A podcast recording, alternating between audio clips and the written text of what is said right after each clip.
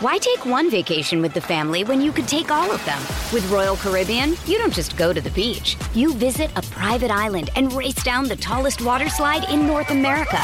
You don't just go for a road trip. You ATV and zip line through the jungle. You don't just go somewhere new. You rappel down waterfalls and discover ancient temples. Because this isn't just any vacation. This is all the vacations. Come seek the Royal Caribbean. Ships Registry Bahamas.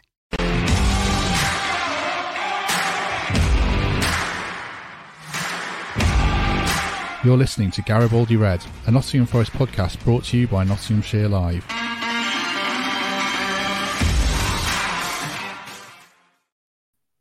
Hello, welcome to Garibaldi Red as Nottingham Forest are beaten 2 0 by Manchester United to remain in the Premier League relegation zone. Joining me to discuss the game, VAR, and more midfield woes are, first of all, Reds fan Mikey Clarke.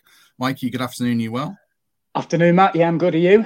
Uh, good, good. Anyone who's watching on YouTube who can guess what Mikey's football top is can get a, a bonus point today because uh, it's pretty niche. Second guest today, a debutant in Emily Anderson. Emily, how are you? Yeah, I'm good, thank you. Thanks for having me on. Long time listener. Love the first podcast. time caller. first time caller, yeah. Lifelong Forest fan. I won't tell you for how many years because it'll scare you. Well, it's good to have you with us. Decades. You probably recognize, recognize Emily from BBC East Midlands today, but as she says, a big Forest fan, so great to have her with us. And stepping off the bench after an injury in the warm up to Gary Birtles is Darren Fletcher. Fletch, hopefully you're as good as Christian Eriksen was today in similar circumstances. Uh, how are you doing? I'm very good. It's an absolute honour to step off the bench to replace the great Mr. Birtles. So I'm delighted. good, good, good to have you with us. So, um, as we said, beaten 2 0 by Manchester United, still in the Premier League uh, relegation zone on goal difference. Emily, do you want to kick us off as the debutant? Thoughts on, on, on the day? How, how, did you feel it went? Uh, really frustrating. Um, up to the first goal, I thought we were in it. We weren't terrible, we weren't great, but we were overrun in midfield by uh, mostly Fernandes and Eriksen. Casemiro didn't really have a lot to do, did he? We just couldn't get the balls up to Brennan. Um, so we, we we just had nothing in the final third. Um, there was that penalty shout that I'm sure we'll talk about. Um, it was a penalty, um, but we can talk about that more in detail. Um, I was still hopeful until the second goal went in. At half time, we went to the bar and had a chat and uh, with the family and friends, and we said, "No, we're still in this. We can still get something out of this." And for me, it was the best chance we had of beating United because they had a makeshift back four. They'd obviously got Rashford injured. And then uh, they had a player um, injured. Sabitzer was injured in the warm up, wasn't he? So Eriksen came in as a last minute. And it just felt like there was just so many wasted opportunities. And I just came away feeling frustrated, down. Um, yeah, not happy. Uh, Fletch, you mentioned, uh, Emily mentions Eriksen there bit of a killer, really, wasn't it? Because he came in and, and, he was really good. And as Emily said, United really they controlled the game in midfield, uh, and we'll get into the rights and wrongs of it. But they they were, you know, they were vastly superior to Forest over ninety minutes so over overall, weren't they? Yeah, they were, and I think that's that's part and parcel of the Premier League. That Emily makes a, a valid point that Manchester United weren't as strong as they could be and I think all 11 who started were, were internationals um, yesterday. Emily mentioned Casemiro. I think the, the, the, most undervalued thing that Casemiro does for Manchester United is his positional play. So you don't see him on the ball a great deal. But if you're an opposition midfield and you're up against him, we saw this in the Champions League when he was in his pomp for Real Madrid. The positions he takes up on the pitch makes him such a factor with or without the ball. I think when he's in there in tandem with Eriksen and Fernandes has the freedom, they're, they're a frightening midfield. I think if you look at the midfields in the Premier League, there's probably only Manchester City that would feel that they could go with them when those three combine. So I think that, you know, straight away is a heavyweight against a featherweight in boxing terms. I don't think there was ever really a combination that Forest could have put together yesterday in that area that would have that would have matched them. Um, and and, and I, you know, I, I I don't necessarily feel too bad about yesterday because I didn't really expect them to do anything in that fixture. I think that there are other games that are more significant that would leave me feeling that way. I, I, just got back in the in the car after watching it yesterday and thought Manchester United could have had eight, but Forest won't be the first team of a certain standard where the fans leave the stadium and say that. So I just thought it was they were just so superior in every facet, and sometimes in the Premier League you just have to accept it. I suppose, Mikey, we were talking last night. The weird thing to me was Forest probably scored could have scored three goals in the game. A one, he had a really good chance that was blocked early on, a shot over where he probably expect him to do better, a Felipe header as well. But then from open play, that kind of vibrant football that we saw early in the season at home games wasn't there. Do you think that was as much United's quality and a, a, uh, uh, you know combined the lack of confidence from Forest? What what do you think went wrong? Yeah, it's probably a bit of everything. I concur what what, what Fletch and Emily said earlier. I think uh, I left the ground feeling disappointed. Yeah, surprised. No, know, I, I think I'm with Fletch. I, I, didn't really expect us to get anything out of the game. I think I think my my frustration was seeing Eriksen in that starting lineup. What a player he is! He's absolute Rolls Royce of a player. We couldn't get anywhere near him. So half of me thinks it's a privilege to watch somebody like him play and grace the turf of the City ground. But the other half of me thought, oh damn, you know, I really don't want him on the pitch. Um, but uh, I think you're right, Matt. You know, we did have our chances. It, it, felt a little bit like the Liverpool game, whereas if we could have got our noses in front and rode a bit of luck, we could have got something out of the game. Because if you remember that Liverpool game, they missed. I mean, Van Dijk missed about three, four chances himself. Um, Henderson made a couple of great saves. So I was kind of hoping pre-game to have a bit of a, a, a repeat of that and get our noses in front. But when that didn't happen, again, I think I'm with Emily on that one. At half time, I still thought we were in the game.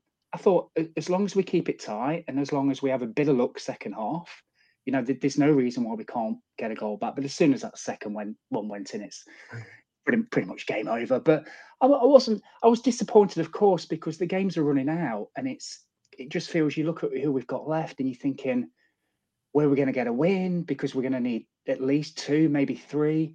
So if that game was the third or fourth or fifth game in the season, I I I I think do you know what they're just a really good team, and they'll be up there next season. But because it's now getting to that business end, it just felt it's just a bit of a killer, really. So I, I was a bit down leaving the ground. I, I have to be honest. Mm, mm. I mean, uh, how many points, Fletch, do you think they're actually going to need? Because the more I watch it, people are saying three wins. It feels like, you know, one win and three draws, or you know, any combination of scraping a few yeah. more points gives you a shout, doesn't it? Yeah, I mean, Everton were really poor on Saturday at home um, against Fulham. Leeds play Liverpool tonight, and then they've got Fulham away at the weekend. Everton have got to go to Crystal Palace. I mean, their, their, their games are starting to run out as well. I mean, that's if we presume that Leicester and Southampton are going to be relegated. I think there was a general consensus a few weeks ago that it might be as many as 38. I'd be amazed now if you got to 36 and didn't survive, because I, I, I make, I think it's difficult to make a case that any of those teams down there can win three out of seven when you look at the the run that they've been on. And I think they've all got the same problem that, that none of them score goals. And obviously, if you're not scoring goals and creating chances, it's even more difficult to win games. I think that was one of Forest's issues yesterday. You know, Mikey and Emily both talked about the chances, and you mentioned the chances. I think Forest are generating so many few clear cut chances. There's so much pressure on the man that it falls to that you get a snatched finish like we saw from Awoniyi yesterday. You know, they're the kind of goals that you score if you're in a team where you're being served up three or four good chances a game, or even half chances a game, and you're having shots on goal. You might just have the composure to finish one like that. But Forest general chances in open play are so difficult to, to fashion at the minute that I think there's a there's almost a tension with the individual when the chance comes, and I think we saw that with Awoniyi.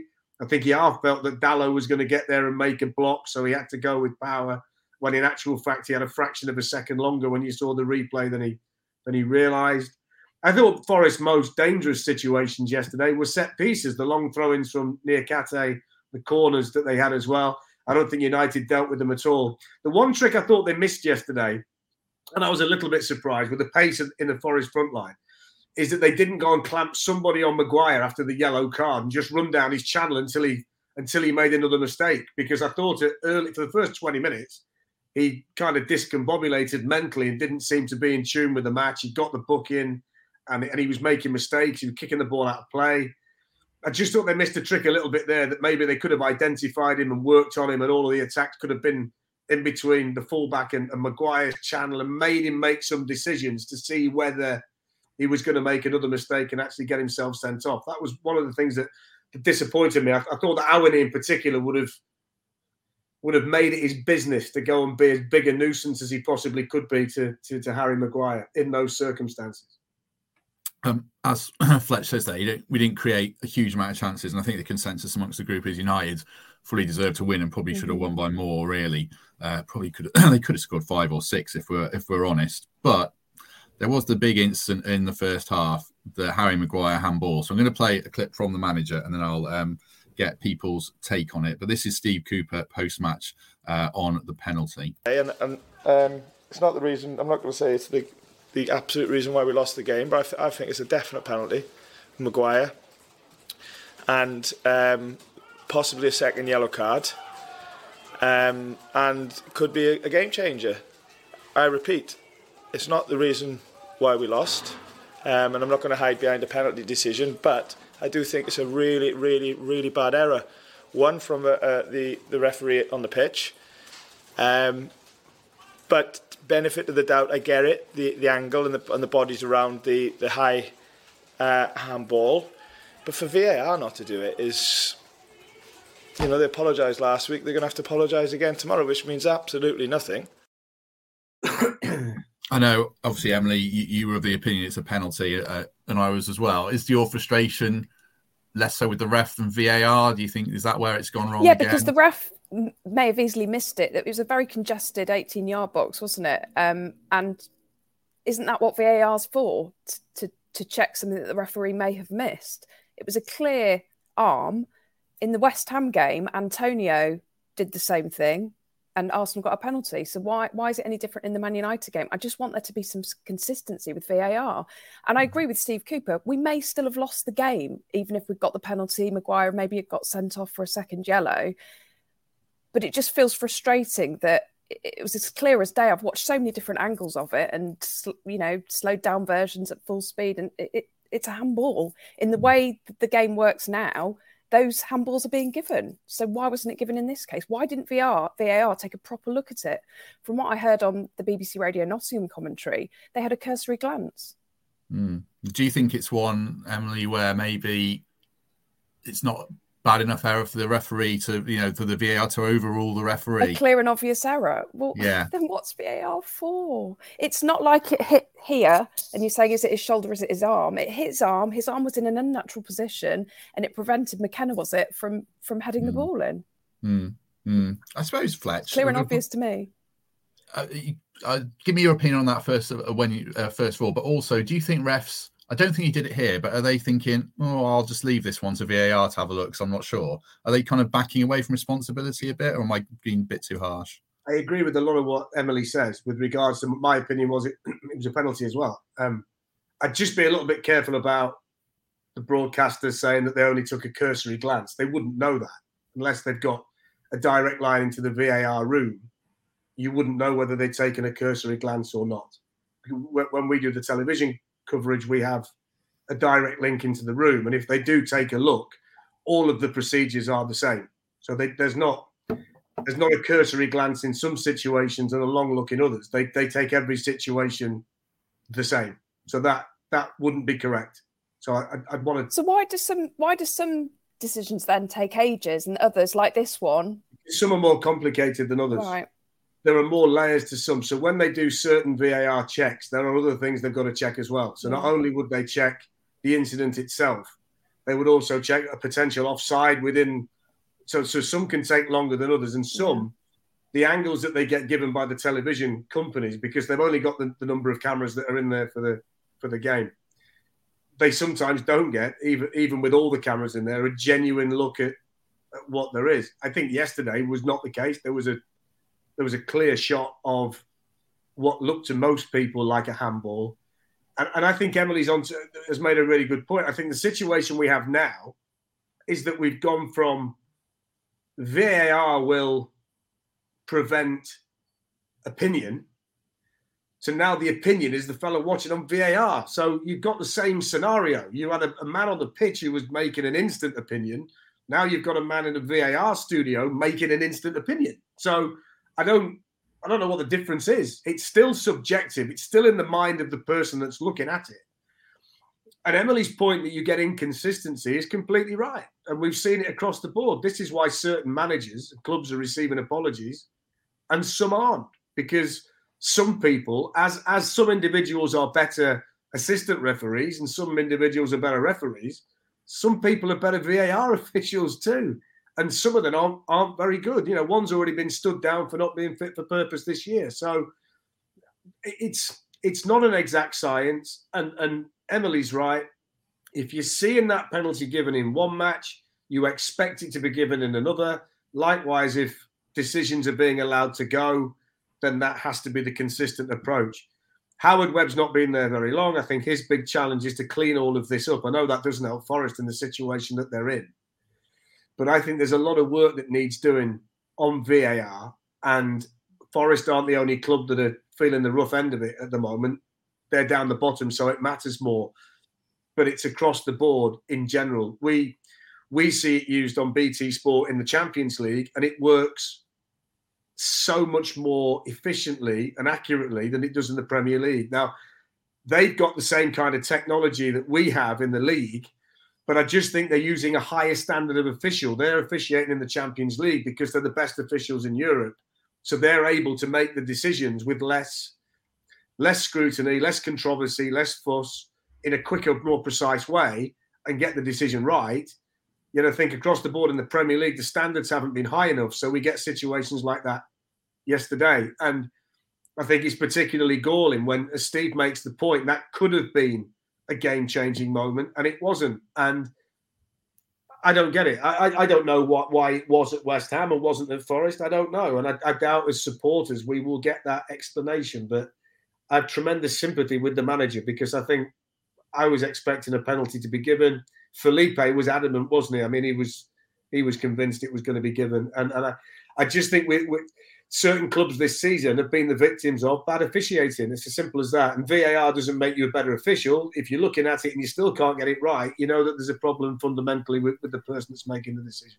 And I think I don't think Steve Cooper is normally very outspoken with regards to these things, is he? And he was, you know, he was he was very very sure, wasn't he? He was very sure, as we heard in the clip from him. It was a penalty. There was a mistake. I think he's, he's at the end of his tether with it. I think he feels it. Quite, he said, "I'm fuming." He said, "I'm yeah. fuming." You wouldn't hear Steve Cooper say that normally, and that that shows how frustrating it must be for him and the team. I tell you mm. what is interesting though, and you asked the question about why some VAR checks take longer than others. We we get to listen to the process, and what will happen is the the VAR will say into the referee's ear, "Just hold play for a moment. We're just taking a look at and then you don't hear anything else until you either get check complete or we'd advise that you go and have a look at the screen for whatever reason. So that's the way they're informed. And then there's then the, the referee on the field is essentially out of the loop until the video assistant referee makes their mind up with regards to what the next form of action should be. So that's the process. Um, and then sometimes when you get check complete, the game restarts. And sometimes the person will say, I'd recommend you go and take a look at the screen because I think number six's arm is raised and he's handled the ball or whatever the case is. And then they'll go and look at it through the various angles that they get given. But then the referee is only given the angles that he's given. He doesn't get to see all of them. He gets to see the angles that are given. So I think it's a flawed process anyway, if you think about it, because the, the it's supposed to be officiated by the, the person on the field. But in actual fact, the decisions are being made by someone in a room because the, the referee isn't seeing as many angles as the individual who's making the call. So I think a lot of it needs working on and refining. And I think this is why you get this these mistakes, you get the controversy, and you get you, you get the confusion from the supporters because they're the people that miss out. You buy a ticket, you go and watch a match, and you get told that part of the match you're not allowed to watch or know about. I mean, you imagine going to the theatre and saying, well, can you leave for the next 10 minutes because your ticket doesn't allow you this bit? And then you come back in and pick it up later. I mean, the fans just get hung out to dry by this crazy process where they've got no idea what's being looked at, why it's being looked at, until they get a thing on the screen that says carry on then. I mean, it's it's a disgrace, really, the way that they're doing it. The fans just get shortchanged, and they pay so much money for for football tickets that it's it's unbelievable, really. It's Kaley Cuoco for Priceline. Ready to go to your happy place for a happy price? Well, why didn't you say so? Just download the Priceline app right now and save up to 60% on hotels. So, whether it's Cousin Kevin's Kazoo concert in Kansas City, go Kevin, or Becky's Bachelorette Bash in Bermuda, you never have to miss a trip ever again. So, download the Priceline app today. Your savings are waiting. Go to your happy place for a happy price. Go to your happy price, Priceline. Uh, I should say uh, there was the second penalty appeal where Dalot obviously did hit him on the hand, uh, and Steve Cooper said he didn't think that was a penalty. To be fair, and, and nor did I. I didn't think it was really. I was dead in line with that actually because I, I, was at the sort of um, in the Brian Clough stand, but at the Trent end, so I could see that. And yes, he handballed it, but it, to me, it wasn't a pen. I wasn't too concerned about that. That was what, desperation at that point. Yeah, there wasn't anything you could do to get out of the way of that one. Um, the other big debate around the game and the way um, Forest went about it was around the midfield. And I think this is where me and Fletch will probably disagree a little bit around how, tactics and deployment of the midfield players. I, I, actually lobbied for this team before the game with temps on the preview, and I said we should play this formation. But for me, Morgan was playing, uh, Gibbs White was playing much deeper actually in the midfield, and it didn't happen. And we were uh, we were overrun with that too. So, Mikey, what what was your take on it? And I'll come to Fletch after because I know he's got his opinion. Should Cooper have done something different either from the start or been more proactive during the match for you? Mm, yeah, hindsight's a good thing. You know, you know, before I um answer that question, I've never really thought of it the way that Fletch just described it. Going to the theatre, VAR, absolutely, absolutely right. So, what do you pay every year, Mikey, for tickets, yeah. and you don't see big moments in the match? I mean, it's not right, is it?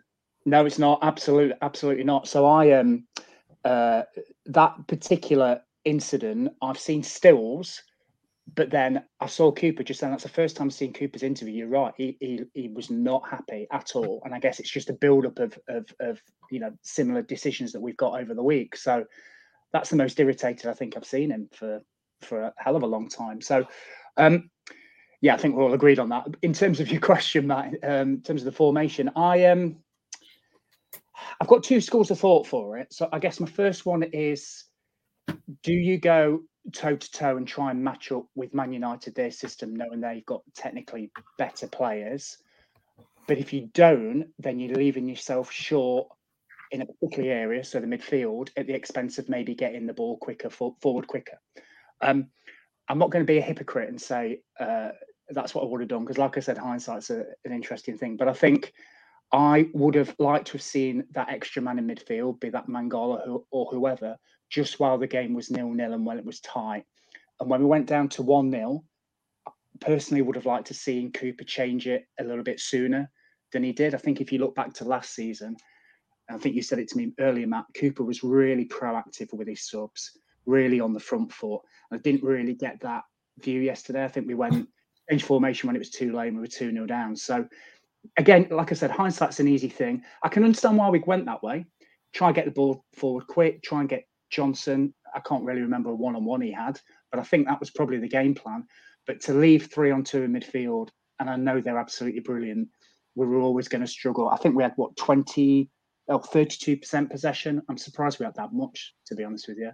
So again, it's it's a difficult one you know, you can you can argue each way, but I think I would have gone with that extra man in midfield just to try and stay in the game for as long as possible. But I do understand why we didn't do that. So before you come in, Fletch, I'll just say my bit just quickly. I would have, uh, I thought Morgan Gibbs White had a poor game and really struggled to make an impact. And I think the move I would have perhaps liked to have seen was to take him off a little bit earlier. And maybe you do keep the same formation, you do something different or you bring Mangala on. I think Freuler in a two as well in midfield probably doesn't have the legs. That they, were playing it around him quite a lot. So I think my criticism of Steve Cooper would probably be around the subs that he wasn't quite practical enough. And Morgan, I admire the loyalty, but I don't think Morgan had a good game and probably should have done something a bit sooner there. So yeah, what what did you think about it, Fletch? I, I don't I don't necessarily disagree, and I, I I I haven't got the answers. I'm just a a fan like you are. I mean, I, I just think the difference yesterday. I, I don't think Forest were ever going to beat Manchester United by dominating midfield. I just don't think it's going to happen. I think you could make any combination of the midfielders Forest have. And when it's Bruno Fernandes, Casemiro, Christian Eriksen, they're going to lose hands down. If you were going to win that game yesterday, you weren't going to win it in midfield. You were going to take your chances when they came at the top end of the pitch, and you were going to live dangerously at the other end and hope that Navas had a, a brilliant game and, and one or two things didn't go for them. Part of that nearly worked because in reality, they could have had eight yesterday. Hit the bar, Navas made saves, ricochets didn't go for them. On another day, that could have been ugly just based on their excellent attacking play. And that's on a day where Felipe and the goalkeeper and Niakhaté all had really strong games. And Scott McKenna, I thought, defended well when he was on the pitch as well. So I, I just think that's a mismatch, whichever way you do it. I think the thing with Manchester United is their players are so good that they do tend to play without a strict structure. So Fernandes has got license to go and play where he wants to play, and Eriksen can go and play where he wants to play. But they're that good and they look after the ball so well that they make it a nightmare for you. I think the Forest situation is, I think you, my, my view is I agree. I, I thought Morgan Gibbs White struggled yesterday. I think if Morgan's having a stronger game, then he might impact that midfield area a little bit more. But I think he was concentrating on trying to attack the other end. And it doesn't have to be two in midfield, does it? When you play with three at the back and you've got two wing backs, they can go slightly narrower if you need to to add to your numbers in midfield, but they didn't do that yesterday. So I think we can get bogged down sometimes on shapes and numbers and the kind of things that you can do. I, I, just find it really hard to make any kind of case that whoever plays in central midfield for Forest that they can win the battle against those three because mm. they are elite, all of them. You know, they. I said at the start, outside of Manchester City, that's probably the best midfield unit in the league. So I don't think Forest were ever going to set themselves up to win that area. I think if they were going to win the match, they were going to do it another way. So while I, t- I take on board all of your points, and I don't think you're wrong, and I, I know a lot of fans think the same, I just think it's hard to make a case that whatever they do in there, you, you're going to win that area. And if you do go and pack the midfield to stop those three, how are you going to score? And once it gets through that area, how are you going to stop it? This is just the, the conundrum that you've got when you're up against players of that talent with those individual skills and a team that's playing really well. I mean, let's not forget this is a super confident Manchester United team as well. So I, I hear you, I get it. I just think Casemiro, Eriksen, Bruno Fernandes is a is a match for for anybody at the minute. Most of the teams in Europe, there might be two or three where you say they'd be inferior, but not many. Mm. I just don't think there was anything they could have done in there really. If you put Mangala in, that's not going to make a difference, is it? Let's be honest. Uh, what for Freuler? Yeah, well, you, look, you could go. I think you. Who are Forest's best three midfielders this season on well, Ryan Yates, Yates, Kouyaté, and whoever else you want. Yeah. If you say we'll put those three against Casemiro, Eriksen, and Bruno Fernandes, are we really sitting there and saying, "Oh, we'll win the day there"? I mean, it's just. You see the point I'm making? They're just. That's why Casemiro's 70 million pounds because he's the best at what he does in the world. It's why mm. Bruno Fernandes is 50, 60, whatever he was, because he's he's in the top five in his position in the world. And had Christian Eriksen not had the near tragic incident in the Euros, then he would never have dropped out of football for a little while, gone to Brentford, rebuilt it. Now we're going, oh, look, Eriksen's still a great player because he was always that standard, that elite, whichever way you look at it. I just, I just think I just think if we're worried about losing the midfield battle yesterday, I, I, can't necessarily see how we'd win it, regardless of what they did, unless Forest went, well, we'll put five in against your three. But if you do that, you've got no chance to score because you've got nobody at the other end of the pitch. I just think it's one of those things that you can't do much about. No, that's true. I, I just think Mangala and obviously Yates as well, you just have that bit more energy just to try and make life harder when they're passing it yeah. around you, but they, they're going to pass it around you. Yeah, completely, absolutely, completely. But I suppose the other thing, Emily, is that when they can't get the ball to Morgan Gibbs White when he's on that turn on transition, or Morgan can't get in the game, it kills Brennan a bit as well, doesn't it? I mean, how many times did Brennan get the ball and have the chance to run at a fullback? I, I can't think of any. Yeah, he was really quiet yesterday, wasn't he? But like you say, he wasn't getting the service. And I, I, agree with what Fletcher said actually about the midfield. We could have put anyone on that pitch, and we're not going to outclass those three. There's a reason why they're third in the Premier League. But I do think if Yates had been fit and playing, he'd have been more niggly and he'd have really got in their faces and he'd have been he'd have had that aggression that we needed. We needed more aggression and we needed to not give them so much respect.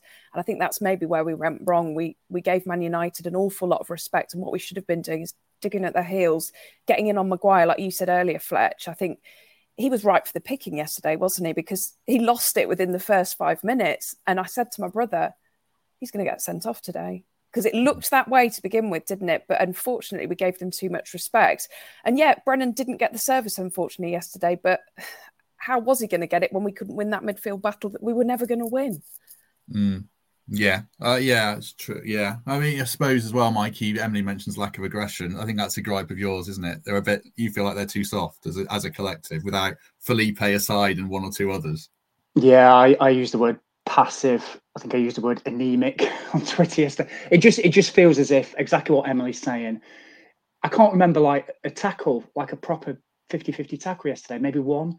And it, it just feels as if we just roll over and get our tummy tickled sometimes. I may be being a bit harsh on them yesterday. Certainly the away form feels like that. But it just feels that if you take Ryan Yates out of this team, there, there just seems to be something you know lacking in terms of the intensity and the aggression. And and I guess what what I don't like as well is it, it it almost transcends to what you see on the pitch. So if you remember, Man United nearly scored after a minute, and I I um I think Navas made an incredible save, and I I watched them take the kick off, and it may be because I was looking for it, and people can tell me if they think I'm wrong, but I'm sure I saw us just drop back sort of 10 yards, just straight from the kickoff. So I would have loved to have seen, and this is what I want to see for the remaining games, is this just a just to get in people's faces and have a go and push up the pitch a little bit. It just feels as if we're really tentative and really passive and almost like we can't concede because if we go 1 0 down, that's kind of it. So we're going to stay in the game as long as we can. And it just feels as if we're just missing something, that crunching tackle, that winning the ball, pressing high up the pitch, you know, making it difficult for them. I just felt it was a little bit too easy for them yesterday. And, and I think every it's just becoming more and more like that as the norm. And you know, our away record is absolutely terrible. And when we go one 0 down, that's pretty much it. And I don't want to see that at home. That's the thing for me. Mikey, can I ask you and Emily a question? Hmm? As, as, as, as fans who probably go to the ground more than I do because I'm I'm working a lot of the time when they play where where does the fan base think that comes from? I presume you're talking about like a, a general passiveness in the way that way that Forest play. Where, I where, think it's I think it's a lack of confidence personally because actually a lack of or do you think it's from us? No, no, I no. Think... I, I, what I'm trying to work, I don't know the answer to the question. I wonder on. whether the fans think that it tactically they're sitting back and they've decided to approach games that way, where some teams would choose to press, some teams mm. choose to sit. And I know well, I listen to a lot of people around me making the suggestions that certain players are lazy because they don't press.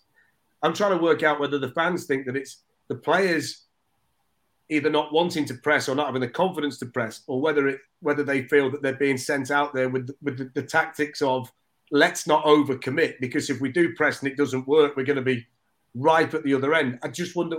I, I don't know the answer, so I wonder what the fan base thinks about where mm-hmm. that stems from, whether that's a player issue or whether that's a a tactical issue? Well, I can only talk for myself, obviously, and I, I can't read Steve Cooper's mind. But for me, at the moment, it feels like a confidence thing. They're so scared of making a mistake that they hang off.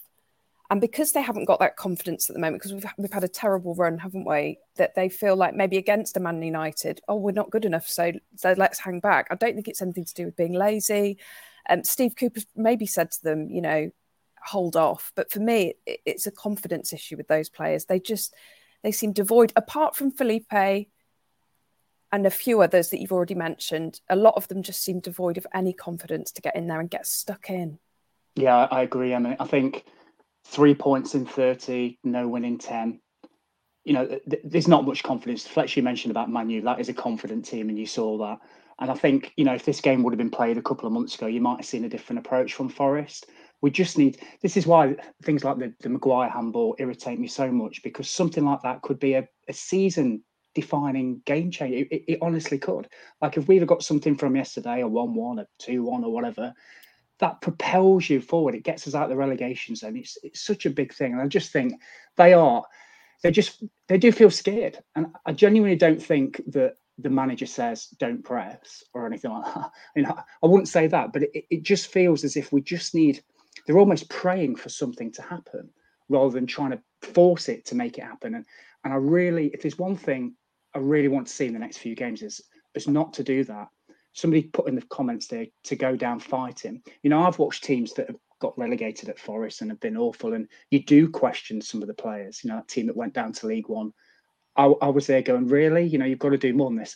I don't get that opinion of this team, but they are absolutely devoid of any confidence. And the only way to get that back is to just believe and go for it. And if we lose, we're gonna, you know, we've got Liverpool, we've got Brighton, we've got Brentford, Chelsea, Arsenal there's not there's not a great deal of points in them.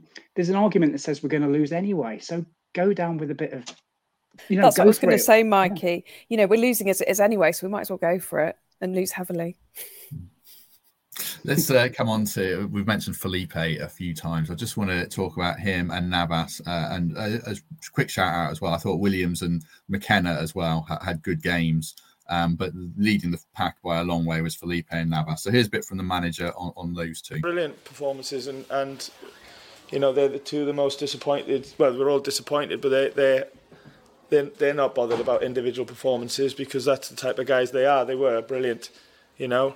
Um, but they, they, they haven't come in and thought that I've played well today. They've come in and they're really disappointed that we've that we've not won, you know. So, um, but you know, to, to win a game in this league and definitely against Man United, you, you need more performances like them two today for sure.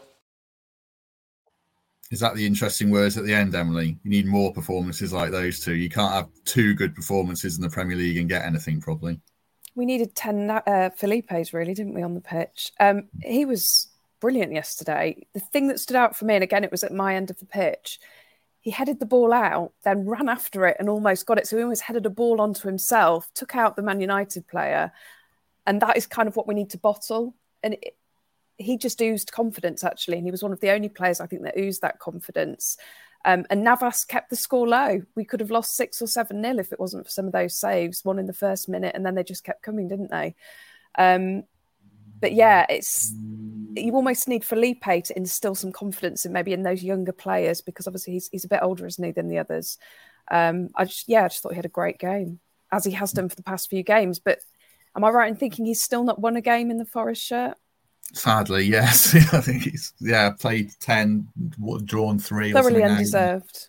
Yeah, certainly, certainly so. Um, on the preview podcast with Temps, I said I questioned how many saves Navas had made that you wouldn't expect him to make since his debut. And to be fair, I mean, he made that that save from Fernandes onto the bar was probably the save of the season. I'm feeling a bit because Fletch is busy, but I want to throw it to Fletch because he'd made a similar point about uh, Navas versus Henderson. I mean, you know, Navas to give him the credit earned his earned his money yesterday, didn't he? Yeah, but that's what he's there for. You wouldn't expect him to save that one onto the bar, would you? Well, yeah, he's, he's won Champions Leagues. I mean, you'd expect him to make all kinds of saves. You don't play at Real Madrid and Paris Saint Germain if you can't make saves like that. Of course, you, of course, you should make those saves. We shouldn't be surprised the way that Felipe is playing. You don't play for Diego Simeone for that length of time to not be able to play like that. I think the reason why we're a bit surprised is it's so long since the club have had players of that magnitude because the division that the club's been in. But they are Felipe's been playing like that in the Champions League for a long time. Navas was playing like that at Real Madrid for a long time. That's why they didn't sign anybody else. I think it's great to watch him in action and, and do that. I think it's fantastic. Um, but I, I, would make the point again that I think we've got short memories because Dean Henderson was, was pulling off some fantastic saves early in the season too. So they're a club at the moment that's blessed to have two outstanding goalkeepers who can make saves like that. And I wouldn't necessarily want to differentiate between the two of them because I think both of them have had magnificent times in games this season. So I'm, I'm not surprised. It's Keylor Navas, ex Real Madrid and Paris Saint Germain, and he was at those clubs because he is of that standard. You know, one thing that does interest me, and again, I want to throw this to Mikey and, and, and to Emily, that the first goal that Manchester United scored yesterday involved a mix up between Felipe and Danilo. But all anybody says is how magnificent Felipe was. Now, had that been other players in a red shirt, they would have shouldered some of that blame. But Felipe didn't. It's all on Danilo's shoulders. It's been it's been widely agreed that it was a bad goal to concede. I think the manager said that that it was a bad goal to concede, and it was because it was it was generated by Forest indecision, is what you'd call it. If Felipe kicks the ball away, they don't score. He left it for Danilo, who falls over, and away you go. I just think it's quite selective sometimes how certain players are exonerated immediately, and other players that would that would be a legacy that would last for games and games that they were involved in a situation like that maybe that's the wider fan base, but I'm not one for slagging off individuals. Actually, um, yes, that was a mistake by Felipe, but if you look at what else he did in the match, surely you can forgive him for that. It was just a how big, is, how big is the first goal in a game like that? Is the point? Yeah, no, no, you're absolutely right. And and actually, he could have scored, couldn't he? You know, um, towards the end of the match, he he he just missed that header, and actually, they He might they have are. let Emily had it not been for him. So I get you. I know where you're coming from, but can't get away from the fact in a, on a day Yes, like he made that, a mistake, but let's Yeah. not, you know, they they unfortunately they all made mistakes, and yes, that was the mistake that led to the first goal, which led to us losing the game ultimately. But um, I still think Felipe was outstanding, and Oh, like you said, he good. should be. An Atletico Madrid player should be outstanding. Of course, he should be. Um, I just thought he was head and shoulders, along with Navas, above the rest. Why take one vacation with the family when you could take all of them? With Royal Caribbean, you don't just go to the beach. You visit a private island and race down the tallest water slide in North America. You don't just go for a road trip. You ATV and zip line through the jungle. You don't just go somewhere new. You rappel down waterfalls and discover ancient temples. Because this isn't just any vacation. This is all the vacations. Come seek the Royal Caribbean. Ships Registry Bahamas. How good is Felipe going to be in the championship next season? That's a joke, by the way. The best centre back that league's ever seen. But no, he, he's been he's been phenomenal since since he's come in, and that's what we need. A bit more, a bit more of what he showed yesterday. And um, I was thinking about the goalkeeper as well. And Fletcher's right. We are we are blessed to have two brilliant goalkeepers. Before yesterday, I would have absolutely put Henderson in for Liverpool, but I think Navas just showed why he's why he's played at that height. I think think he was great. It's, it's going to be hard to sort of dislodge him now, but that's just what we need. Just more of that, more belief. And just before I forget, a couple of weeks ago, I thought Bournemouth were doomed, right? So I don't want to come across as all doom and gloom. You know, we've got tough. They went to Leicester and won. They went to Tottenham and won. And now most people are saying, do you know what? They'll be all right. That's what we need to do. We need to pull a couple of big results out of the bag, and then things will change significantly from outlook to to you know how how we approach things. And I, and I do genuinely think that the only way we're going to do that is to try and get on the front foot in games and not be so passive. Sorry to go back to a previous point, but you know, are we going to go to Liverpool and open up? Probably not. But have we got a couple of home games coming up? Brighton, Southampton. We probably need to win both of them. I would say and we're not going to win them playing nine men behind the ball. We- we- We've got to go Bournemouth for it. went, it's the reason why I asked the question about the first goal yesterday. Mm. Because I agree with, with Emily and you when you say that confidence has to be low.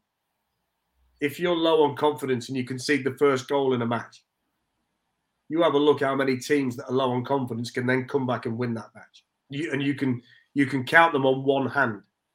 And I think as much as people want to see aggressive play, let's go down fighting, let's not be passive. I think it's as important to score the first goal in the match for everybody's mindset on the field.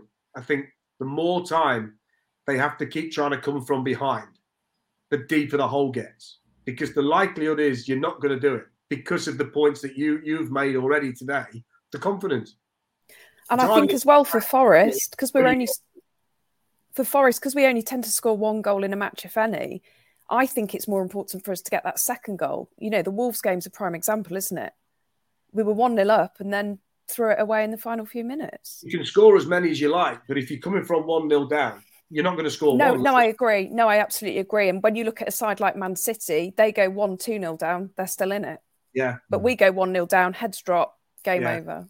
I think we can't make that comparison, though, can we? Because no, absolutely not. I'm just I'm just giving you a point that a team Yeah. high on confidence, a world class team going one 0 down is not a big deal. I just think for Forest, yes, we need to go one 0 up, but I think that second goal is so important because you know in all these games when we've gone one 0 up, I'm scared. Then I'm scared we're going to lose it, and nine times out of ten we do. I think the thing about Bournemouth as well is they kind of earn that confidence to go to Spurs and play that way and concede in the 88th minute and go on and win the game because they've ground out form and picked up points in previous games. Uh, and I wish Forest were kind of at that step of their evolution, but you know they stuck with O'Neil uh, and they did good business in January.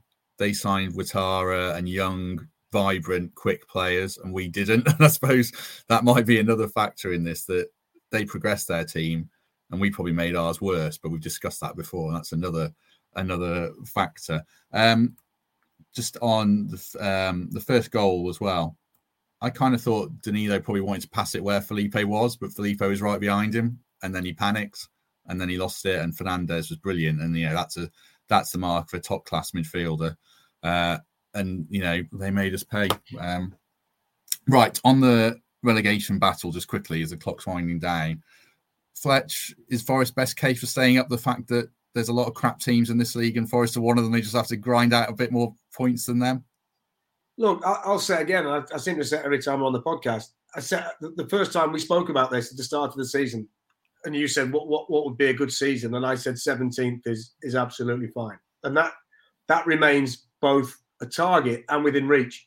I think at the moment you look at it that they're in a, a three-team league with Leeds and Everton. Um, it looks to me, to all intents and purposes, that Leicester City and, and Southampton are going to get relegated unless there's a, a real change in the way they play. But when Emily talks about confidence, I would think their confidence is even lower than, than Forest at the moment with, with the run that they're on. So I think you're looking at Everton and you're looking at Leeds and you're looking at Forest. Leeds play Liverpool tonight and then they go to Fulham at the weekend. So they've got difficult back to back games. Everton were really poor yesterday and they've got Crystal Palace away, who probably need one more win before they can go on holiday, which Palace tend to do when they've got enough points, which might bode well for the final day of the season. So I, I think it looks like, you know, one from three. If you would have said to someone at the start of the season, you, you're going to be level on points with 17th, with seven games to go, and it's going to be Everton and Leeds, who you're directly up against. Would you take it? Seven game season to stay in the Premier League? Would you do it? Think people probably would say yes. I think the fact that Forest are on the run that they're on frightens people, but as has just been mentioned, Bournemouth have completely turned it on the back of a couple of results. I think there's enough in the squad still in terms of talent to stay in the Premier League. And I think that all of the conversations that that we have as supporters on this podcast, Everton fans and Leeds fans are having on theirs. And, and no doubt the manager's office and the training ground is just as tense as it is at the Nigel Doughty Academy. So, look, they've got as good a chance of staying in the Premier League right now as, as Everton have. And that's what matters. I'd be really worried if they were four points adrift, needing back to back wins to get out. You'd then be saying it's an issue. One victory now, three points, is is huge for anyone. And you don't know when it's going to come. Think back to Aston Villa a few seasons back. Dean Smith's the manager. They were dead and buried. I think they beat Arsenal and somebody else they weren't supposed to beat. And then Grealish scores at West Ham on the last day. They stay up and look at them now. It can change. And I think people have got to stay positive. This is the time now where everybody sticks together. And the, the, the thing I took away from the ground yesterday was full house, brilliant support, right behind the players.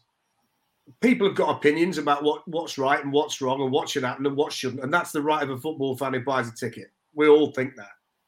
But they stuck behind the manager and the players for 90 minutes. And, and the, the, the fan base were fantastic. They've given the players everything and the manager everything. And I think the players and the manager will continue to repay that. I think it's time to batten down the hatches, stick together, little seven game sprint instead of a 30 odd game marathon, and three wins. And there are three winnable games on that slate.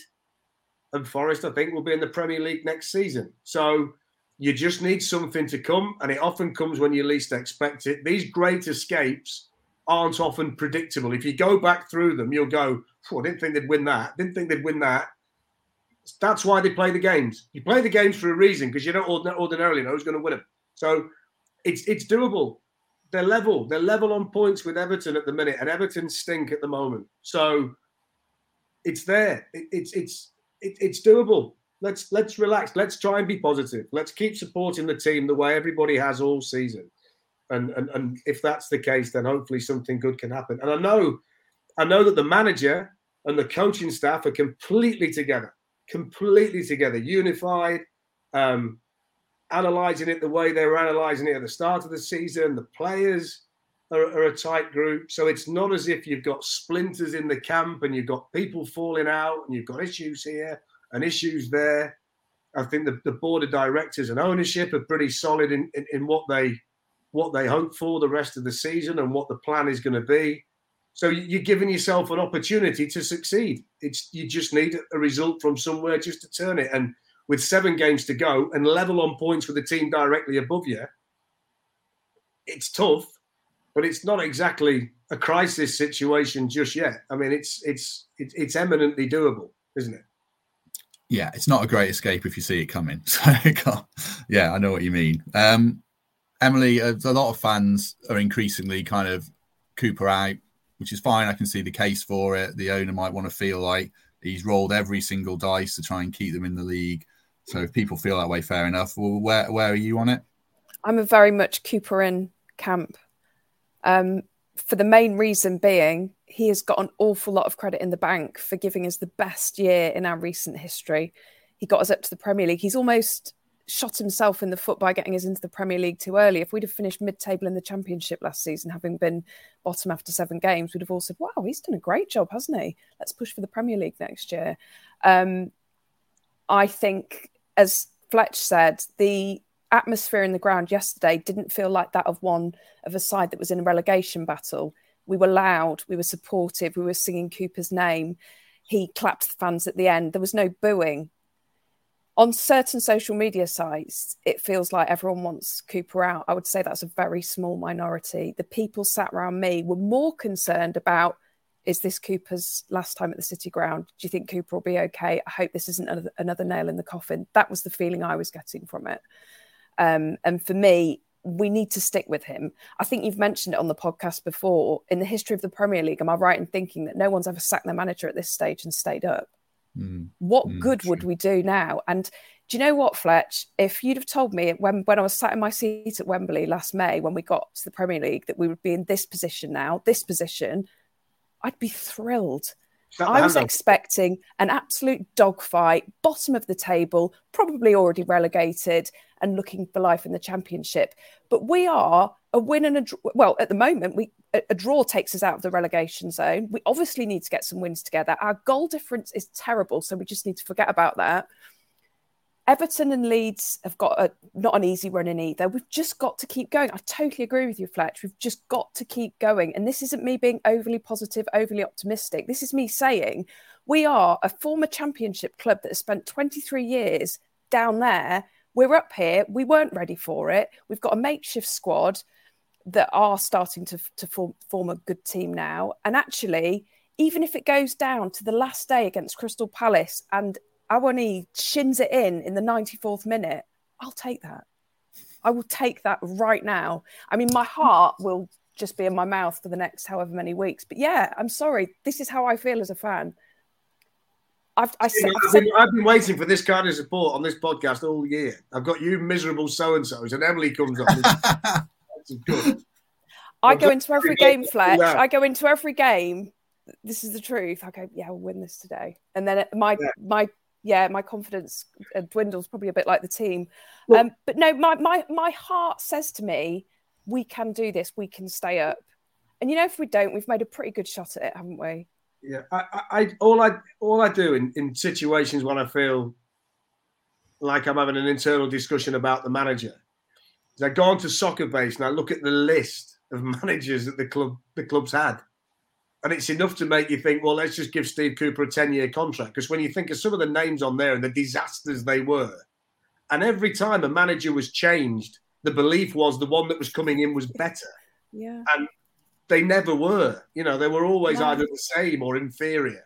And My we've got a guy here now that came in and blew the city apart by the way he galvanized everybody last year and gave everybody the. A lot of Forest fans, the younger Forest fans, have had their greatest ever times under Steve Cooper.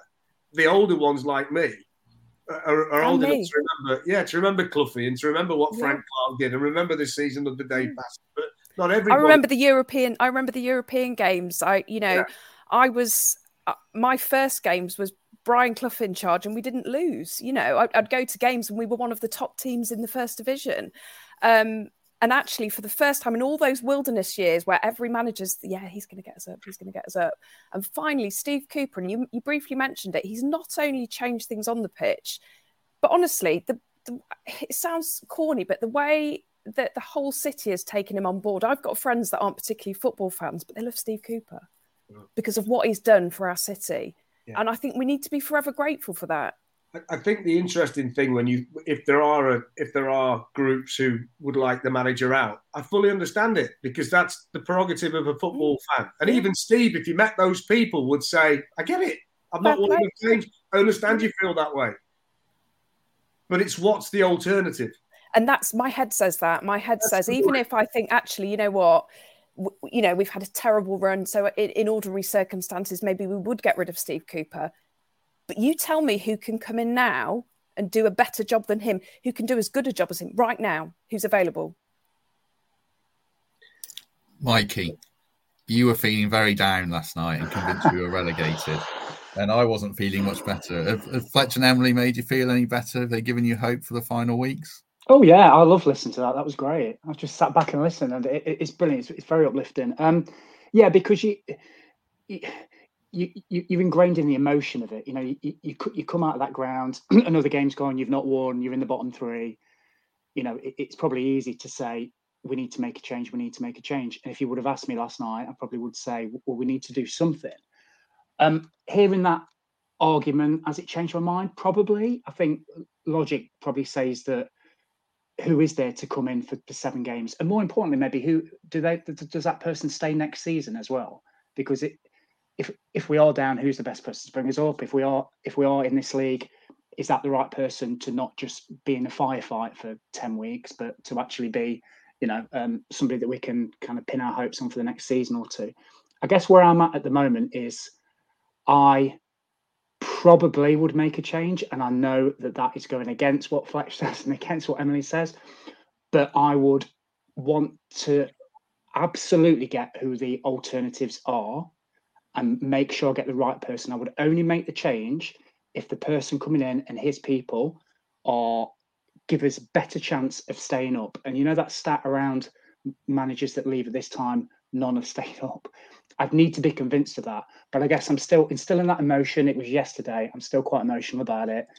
We, lo- we lost again. It's not just that, you know, we've not won for 10 games, three points in 30. It is relegation material and it is questions need to be asked. And Fletcher, you, you were right. I'm sure Steve himself would probably go, yeah, I get it. I guess I'm probably verging on that, but I'd need, to, if somebody was available right now, I thought, yes, get that person in because they are the people to keep us up. And more importantly, they can get us going for next season. I'd make the change. So I'm literally just on the Like, Mikey. it. Let me throw Ah. something at you, right? Go on. if if Forest were in the situation they're in now, right, and Sean Dyche was available, I think there'd be a number of Forest fans. I don't know what the percentage is, who would say he'll keep us up. He'll win enough of the seven games. He'll find a way to keep Forest up. If you then throw to Everton and look the impact he's had since he's been there, they've got the same number of points at this stage. Forest have and he's won a couple of games at home, but that's not translated to them pulling away. Now, I think if you look at a candidate and say which what kind of candidate would give you a chance, he'd be one that you'd look at. Mm. But I think the example is that when he then goes in, it doesn't always translate. That it's not just the the thing I always, I always struggle with when, when, when we have this kind of discussion is there are so many moving parts to a football team 11 individual players with different heads on their shoulders and different thoughts in their own brains And we as football fans automatically think that one bloke can walk in the room and everything's okay. That you give it him, it'll be all right. And it, it just doesn't work that way, does it? It just doesn't. And I think it's such a it's such a crapshoot, really, to go and get yourself a, another manager in the circumstances that you're in, even when everything's great and you've got unlimited resources like Manchester United have. Look how many bad decisions they made after Ferguson. They couldn't get it right with all of that money. They could got they've got the pick of just about everyone in the world, and it's taken till Erik Ten Hag to get the right one. If how can you expect a club like Forest in the situation that they're in now to just automatically pull the rabbit out the hat and find the fella that's going to turn a club that's struggling towards the bottom and turn them into a team that can win three in the row. Why would that be better than the guy that's already there and knows how to press everybody's buttons, knows what the, the weaknesses and strengths are of all the in the room?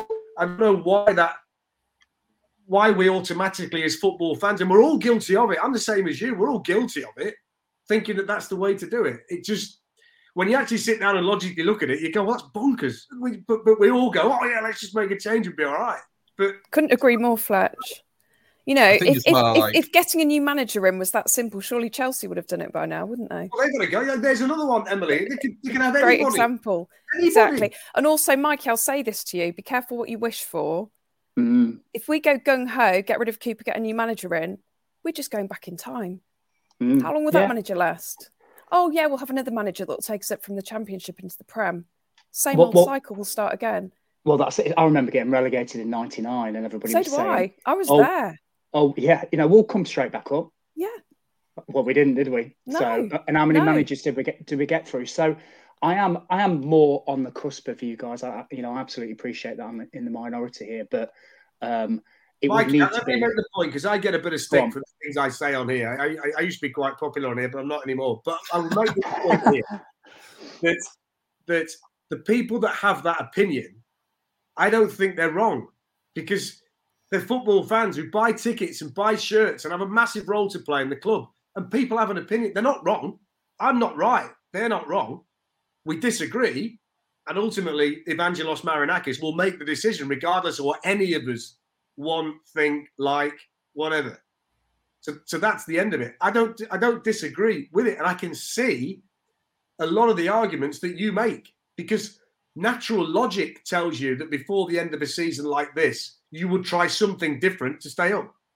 All I'm saying is that it's only my opinion that I would stick with Steve and then work it out in the summer, depending on league position, as opposed to doing it now because I can't see an alternative out there. If Patrick Vieira at the moment is the best option, and he seems to be the bookie's choice or whatever, I'd sooner stick with the fella that we've got because he knows the club. I don't see Patrick as an instant. I walk through the door and blow the place up and away we go. I don't see that. I don't see him being that impactful. I don't think he's a bad manager. I think if he came into a club and, and, and did it organically, he'd be fine. But I don't see him being Mr. Impact. You know the way that Neil Warnock's gone in at Huddersfield? He's walked through the door, they put the shin pads on, kicked seven bells out of each other, probably had a couple of nights out, and they won a couple of matches because that's what Neil does. Big Sam's like the same. But that person's not there. And this is like seven games to catch lightning in a bottle now, isn't it? Yeah. You're not you're not thinking, right, we've got enough time for a long-term plan. You've got Ron Atkinson used to be the best at it. That's why they called him Ready There. He'd walk in, you're you're in the mess. He'd win a couple of games, keep you up, and he'd go off again. Made a career of it towards the end till he came to Forest and couldn't do it. But uh, all I'm saying is, is that you, it's not just about being a good manager. You've got to be an impactful manager, and that's different. You've got to walk through that door, and the dressing room has to go, wow. If you speak to the European lads, they say the first day that Brian Clough walked in that door, it was like a whirlwind swept through the club. And from that point on, it was like, it was different. It took a couple of years to get it going, but it was different. So you're looking for someone to come in with the charisma, leadership, ability, track record to go, have a bit of that. I've just set a stick of dynamite off in the changing room, and on we go. And the boys go, poof, brilliant. Here we are. I can't see someone with that skill set out there. I don't see them. I see good managers, people that could come in at the end of a season and go, right, Let's put a squad together, take pre-season, have a look. What are you going to play? Going to do this? Brilliant. And it be okay and be successful. I get that. But this is seven matches, haven't won in 10, great fan base. Can you come in and, and have that impact? And that's where I that's where I don't see someone. So that's what that's what makes me say, as a fan, I'd, I'd stick it out because I don't see the impactful person. I think it's about impact now as much as tactic, team selection. Because don't forget, we've tried every possible blooming team selection this year. Not sure there's too many more we could do. Impactful, and I, that for me is why I'm in that camp. But as I say, the other people that aren't that go, well, I do this. I get you. I hear you. I, I don't. I don't think it's wrong at all. I don't. But that that's why I'm on the side that I'm on, just to explain it. But I think as well, like the owner, if he saw that person out there, then he'd have gone and got them because you know he's put all his money on the line. If he'll take emotion out of it, and I guess he hasn't seen that person. And like Fletch says about a Warnock or an Allardyce, I don't think this group responds to a Warnock or an Allardyce really.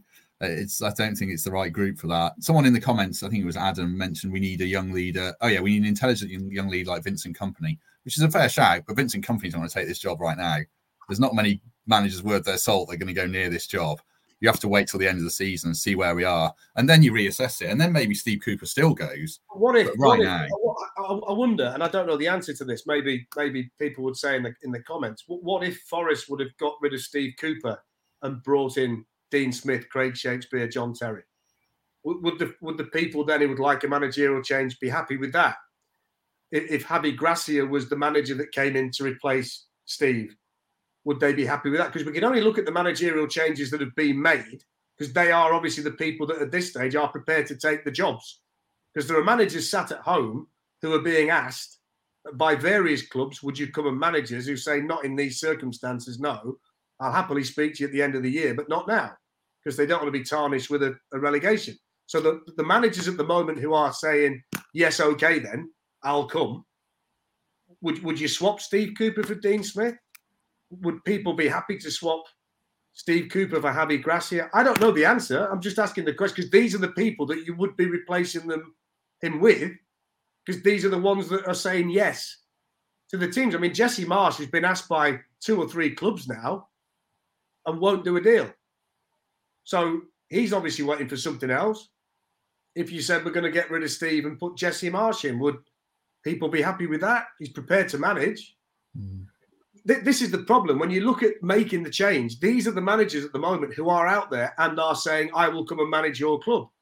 Does that give you a better chance? I don't know. I'm just saying, but it's not as if the best manager in the world is sat in his house saying, "Well, if Forest ring, I'm off. I'm going. I think this is brilliant. This is what I've been waiting for. Seven games.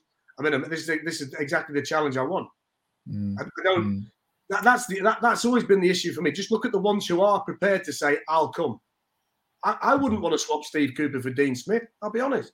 I'd sooner keep Steve. Mm. And the thing about Leicester is as well. I mean, I wouldn't rule Smith keeping them up because I think, frankly, they've got better players. Like, I think Iheanacho is a good player. Get a tune out of Maddison. Get Tielemans interested for the final six weeks of his contract. You know, we're Cooper's been dealt a rough hand. I think this is a different debate, but Three, Matt, three have got to go down, right? yeah, Southampton at bottom, change the manager. Hasn't worked.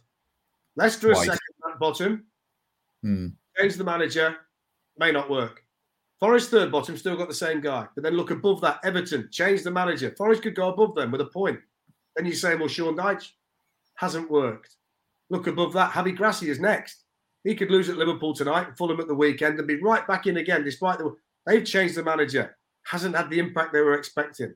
And these are clubs that changed their manager earlier, where there was more time to come in and put your imprint on the changing room, change the tactics, put your influence on them, work it all out. At least two of the clubs that have made a managerial change are going to get relegated this season. At least two, because there's five down there and three are going to go, and there's only one mm. that's not made the change. Mm. So it doesn't always work, is the point I'm making. And if you look at the people who have gone in, I don't know how confident everybody would be about their abilities next season either. I think as well with seven de- games to go, Fletch, we're way past. We are way past changing our manager. It's just too late. And any manager worth their salt isn't going to want to come into a Forest side that are sitting in 18th in the Premier League, no wins in 10. Oh yeah, I'll take that job on until the end of the season. I'd stick mm. with Cooper. Right, uh, we have gone for an hour and 10 minutes almost, so I think we shall leave it there. If you've liked this, as ever, do like, subscribe, give us a good review on iTunes, spread the word in general, very much appreciated. And thanks for everyone who's commented uh, as we've gone along. Sorry, it's too many to read, but I did try and keep up with them, so uh, much appreciated as well on that front. Mikey, thank you very much. Brilliant. Thanks, guys. I really enjoyed that, especially that last debate. It's really interesting to get other people's points of views, uh, yeah. see where we are. Yeah, it's really good. Thanks, guys. No, it's good. It's good we don't all agree and we have different views. So that's uh, a good thing as well. Emily, hope you enjoyed your debut. We're very much glad to have you and hopefully you'll come back on. I loved it. Thank you. It was a pleasure. Good, good. Fletch, how, you know you've got a bit of a cold. You've run yourself into the ground there. Good shift. How are you feeling? I'm all right. I'll feel a lot better if Forest get nine points on the board. but at some stage, just at some stage, you could throw anything at me then and I'll just laugh it off. True, true. I'm sure we all would, and hopefully they do. Right, uh, we're back later in the week with a Liverpool preview. We didn't really touch on that game, but we'll talk about that in much more depth on uh, Thursday, I think. So, in the meantime, have a good week, everyone. Thanks for listening, and we shall see you soon.